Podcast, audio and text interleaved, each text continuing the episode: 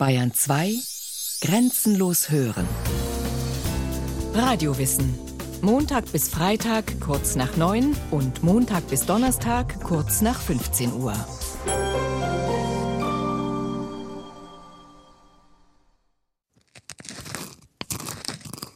Man nehme kleine Sprotten, Anchovies oder Makrelen, zerstoße und mische sie in einen Backtrog.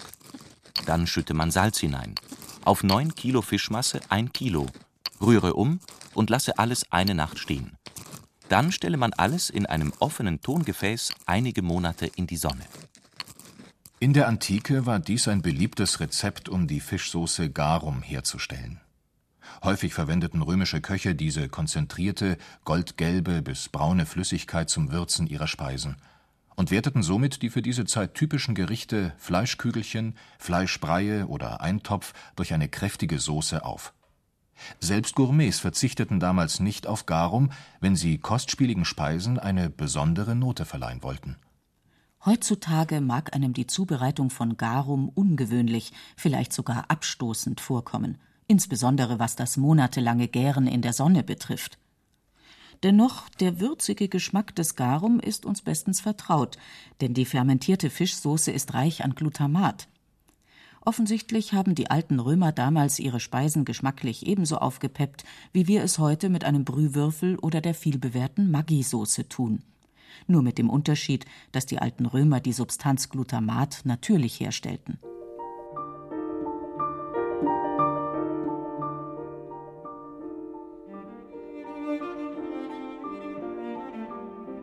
Seit jeher haben Menschen Speisen mit Gewürzen verfeinert. Einfallsreich haben sie sich über die Jahrhunderte hinweg bemüht, den Geschmack verschiedenster Gerichte durch würzende Zutaten zu verändern und zu bereichern.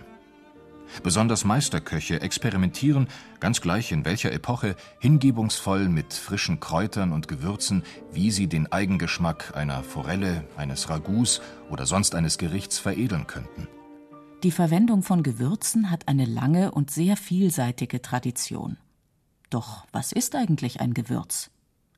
Dirk Bäumler, der in München das Kräuterparadies Lindig betreibt, das älteste deutsche Kräuter- und Gewürzhaus, kennt sich damit bestens aus. Gewürze sind klassischerweise Pflanzen bzw. auch Pflanzenmischungen, die teilweise mit Salz angereichert werden, heutzutage auch mit Chemikalien angereichert werden, um eben Speisen zu würzen. Im historischen ursprünglichen Sinne waren es meistens Einzelpflanzen und die hatten den Vorteil, dass sie gallenflussfördernd wirken und damit die Verdaulichkeit der Speisen verbessert haben. Da eine Pflanze je nach Gattung aus Wurzeln, Zwiebeln, Rinden, Blättern, Kräutern, Blüten, Früchten oder Samen besteht, lassen sich daraus auch unterschiedliche Gewürze gewinnen. So kann die Rinde des chinesischen Zimtbaumes ebenso eine schmackhafte Zutat sein wie eine Ingwerwurzel oder eine schlichte Pfefferstaude. Auch zählen Safranfäden genauso zur Gattung Gewürze wie getrocknete Gewürznelken oder eine knochige hellbraune Muskatnuss. Doch ganz gleich, in welcher Form das Gewürz vorkommt, es macht das Essen schmackhafter und kann der Gesundheit dienlich sein. Es sollte jedoch Jahrhunderte dauern, bis all die uns heute bekannten Gewürze entdeckt wurden, bis exotische Pflanzen vom Herkunftsland in andere Länder exportiert wurden und deren Gewürze auch in unseren Regionen gezüchtet werden konnten. Erst nach und nach sammelte sich ein umfassendes Wissen um die Produktion, den Geschmack und die heilende Kraft der Gewürze an.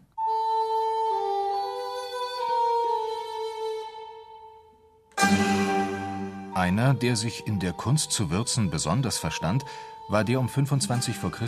geborene Patrizier Marcus Gavius Apicius. Er war Millionär und schon zu Lebzeiten ein berühmter Feinschmecker, der durch großen Aufwand Aufsehen erregte. So charterte er eigens ein Schiff, um sich an der Küste Libyens zu überzeugen, ob dort die Meereskrebse wirklich so groß sind, wie man sich erzählte. Heutige Gourmets beeindruckt es nach wie vor, dass Apicius Forellen mit getrockneten Feigen und Honigwein mästete, um ihre Leber fetter zu machen. Diese und andere Kocherfahrungen schrieb Apicius in dem Buch De Re Coquinaria auf Deutsch über die Kochkunst nieder.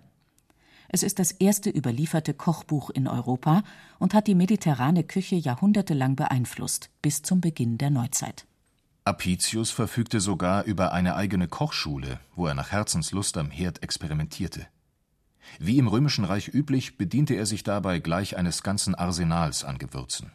Safran, Pfeffer, Ingwer, Lorbeerblätter, Kostwurz, Nelken, indische Narden, Pfriemenkraut, der Saft der Sirpepflanze, Mohn, Sesam, Fenchelsamen, Wiesenkümmel, Anis, Minze, Salbei, Thymian, Koriander, Datteln, Pinienkerne und Granatäpfel. Das waren nur einige seiner bevorzugten Zutaten.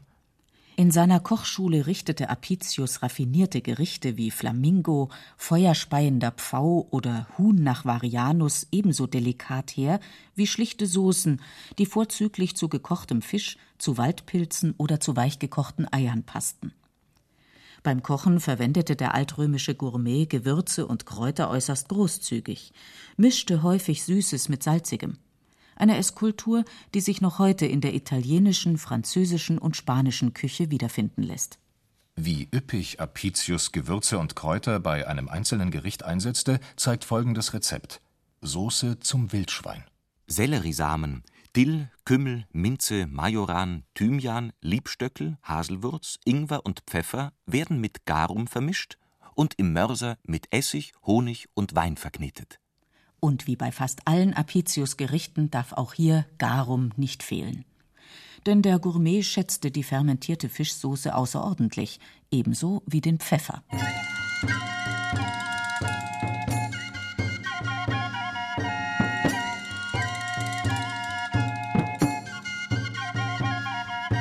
Im alten Rom nahm der Pfeffer, der von der Malabarküste aus direkt über die Seeroute importiert wurde, eindeutig eine Vorrangstellung ein. Während exotische Gewürze wie Ingwer, Kardamom, Anis oder Zimt im ersten Jahrhundert vor Christus äußerst kostspielig waren, konnte sich Pfeffer eine breite Gesellschaftsschicht leisten. So mancher Gewürzhändler verkaufte ein Pfund Pfeffer für vier bis sieben Denare, je nach Sorte. Ein Preis, der für Kaufleute, Handwerker, Ärzte, Architekten, Verwaltungsangestellte, aber auch für einfache Soldaten erschwinglich war. Bereits damals war den Römern der Piper nigrum (schwarzer Pfeffer), der Piper album (weißer Pfeffer) und auch der Piper longum (langer Pfeffer) bekannt. Sie würzten Fleisch, Fisch und Geflügel damit ebenso üppig wie Süßspeisen, Wein oder Tee. Allerdings verwendeten sie diese Pfeffersorten nicht nur zum Abschmecken der Speisen, sondern auch, da es weder einen Gefrierschrank noch andere Kühlmöglichkeiten gab, zum Konservieren von leicht verderblicher Ware was den Konsum von Pfeffer rapide ansteigen ließ. Aber auch die altrömische Gewohnheit, Speisen und Getränke stark zu würzen, führte zu einem hohen Pfeffer- und Gewürzverbrauch. Die Köche wollten damals ihr Publikum überraschen, ihm stets Ungewohntes bieten. Sie mischten daher den Gerichten besonders viele frische Gewürze und Kräuter unter, um den Eigengeschmack eines Nahrungsmittels zu verdecken und zu verändern. In dieser Kunst, Gerichte zu verfremden oder auch zu verschleiern, übten sich die römischen Köche lustvoll. Sie gingen sogar so weit, dass sie Gemüse als Fisch darstellten, Eier als Geflügel, Brei als Rinderstücke. Das Publikum sollte beim Gastmahl dann erraten, aus welchem Fleisch dieses oder jenes Gericht ursprünglich hergestellt sei.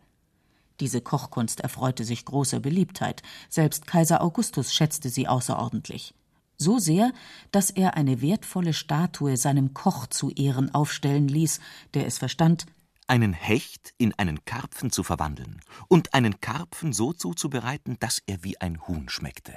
Mit dem Untergang des römischen Imperiums jedoch nahm die Begeisterung für stark gewürzte Speisen und verfremdete Gerichte mehr und mehr ab.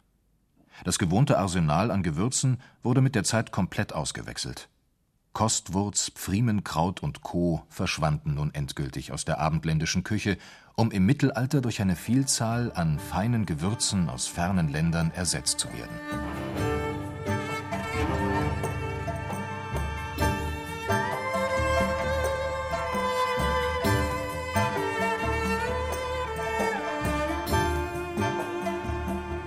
Das Mittelalter war eine Zeit, die von Kreuzzügen, Hungersnöten und Kriegen bestimmt wurde.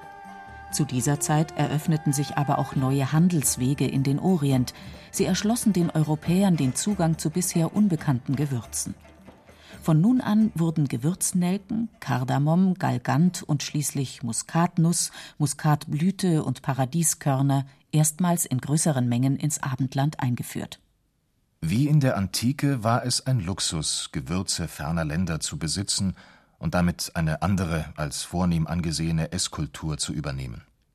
So gehörten Gewürze neben Edelmetallen und Edelsteinen, neben Seide und Bernstein zu den ältesten und begehrtesten Handelsobjekten der Menschheit.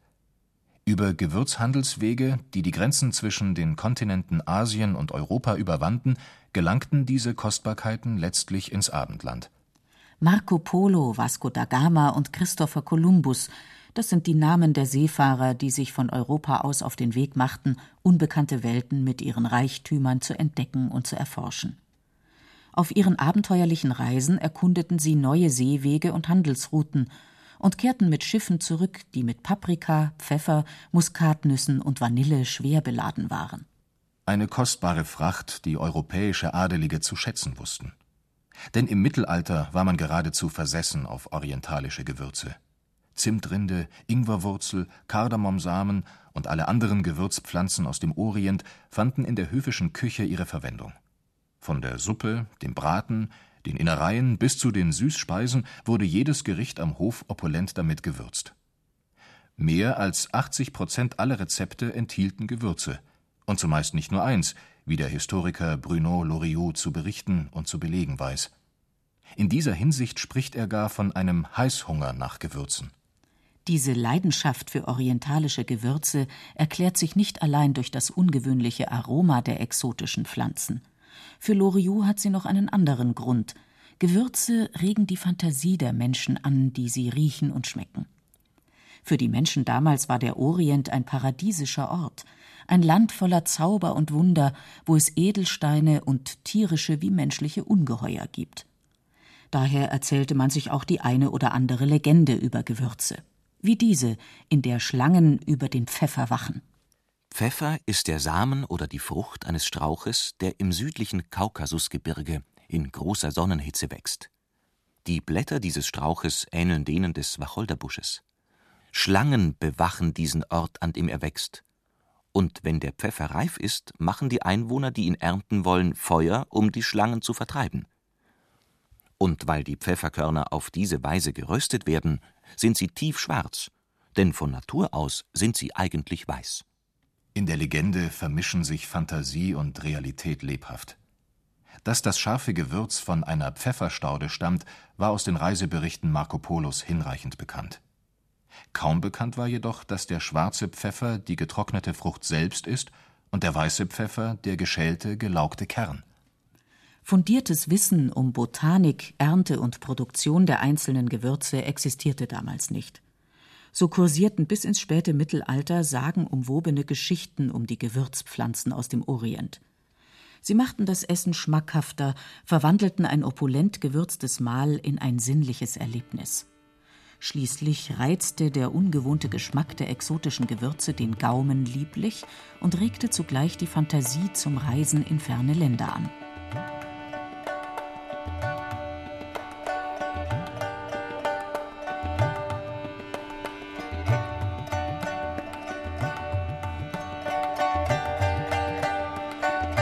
Mit dem Gewürzhandel kamen Städte wie Venedig, Genua und Nürnberg zu enormem Reichtum. Es war ein lukratives Geschäft, das ihnen bald schon die Portugiesen, später dann die Holländer abluchsten. Diese betrieben den Gewürzhandel schließlich europaweit, was den Pfefferpreis merklich sinken ließ. Im 14. Jahrhundert erklärte der Arzt Arnaud de Villeneuve, dass Pfeffer mittlerweile ein Gewürz der Armen sei. Er gehöre jetzt ebenso zur Kost von Studenten in Toulouse, wie von Soldaten in Edinburgh, wie von Gefängnisinsassen in Burgund. Der Hochadel konnte sich neben dem Pfeffer auch feine Gewürze wie Gewürznelken, Muskatnuss und Kardamom leisten, die wegen ihrer Seltenheit und ihres Preises nur in kleinen Mengen verkauft wurden. Schon bald jedoch suchten die Aristokraten nach einem Ersatz für den gewöhnlichen Pfeffer, um sich vom gemeinen Volk abzugrenzen – und fanden ihn im Galgant, einem Ingwergewächs aus Südostasien. Dirk Bäumler vom Kräuterparadies Lindig zeichnet seinen Weg nach. Es gab immer auch der Versuch, den Pfeffer zu ersetzen durch andere Pflanzen, um Schärfe in Essen reinzubekommen. Pfeffer, dem wurde auch immer unterstellt, dass er gut fürs Herz wäre und Pfeffer wird unterstellt, dass er die Durchblutung fördert. Ähnliche Wirkungsweisen hat man beim Ingwer zum Beispiel festgestellt oder auch geschmeckt und erfahren, sagen wir es so. Da wird zum Beispiel der Galgant auch immer genannt als Pfeffer der Hildegard von Bingen. Das ist bedingt richtig, weil der Galgant ist also eine Ingwerart, heißt auch Siam-Ingwer oder Thai-Ingwer, kommt in roten Currys klassischerweise vor und der Galgant ist eigentlich erst durch Marco Polo nach Europa gekommen. Galgant, Gewürznelken, Kardamom, Muskatnuss, Muskatblüte und Paradieskörner. Im Mittelalter wurden allerlei unbekannte Gewürzpflanzen aus dem Orient nach Europa importiert. Ihr ungewohnter Geschmack kitzelte den Gaumen, ihre sinnlichen Formen entfachten die Fantasie über exotische Herkunftsländer. Umso erstaunlicher ist es, dass ab dem 17. Jahrhundert diese Vorliebe für orientalische Gewürze gänzlich verschwindet und die Europäer heute am liebsten zum Pfeffer greifen.